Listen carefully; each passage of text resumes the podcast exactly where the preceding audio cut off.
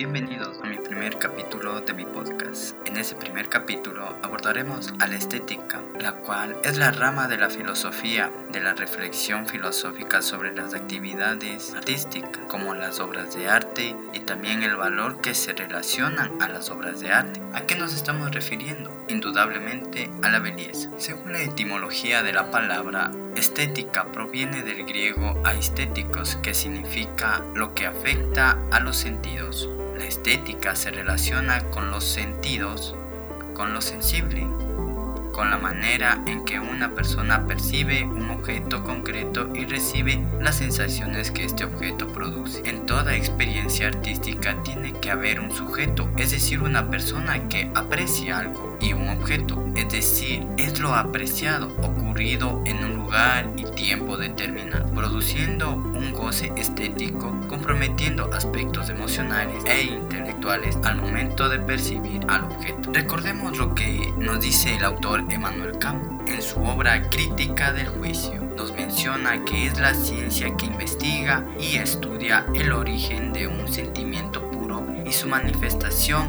que es el arte. Bien, en este primer capítulo hablado de la estética. La filosofía es la ciencia que complica las cosas que todo el mundo sabe.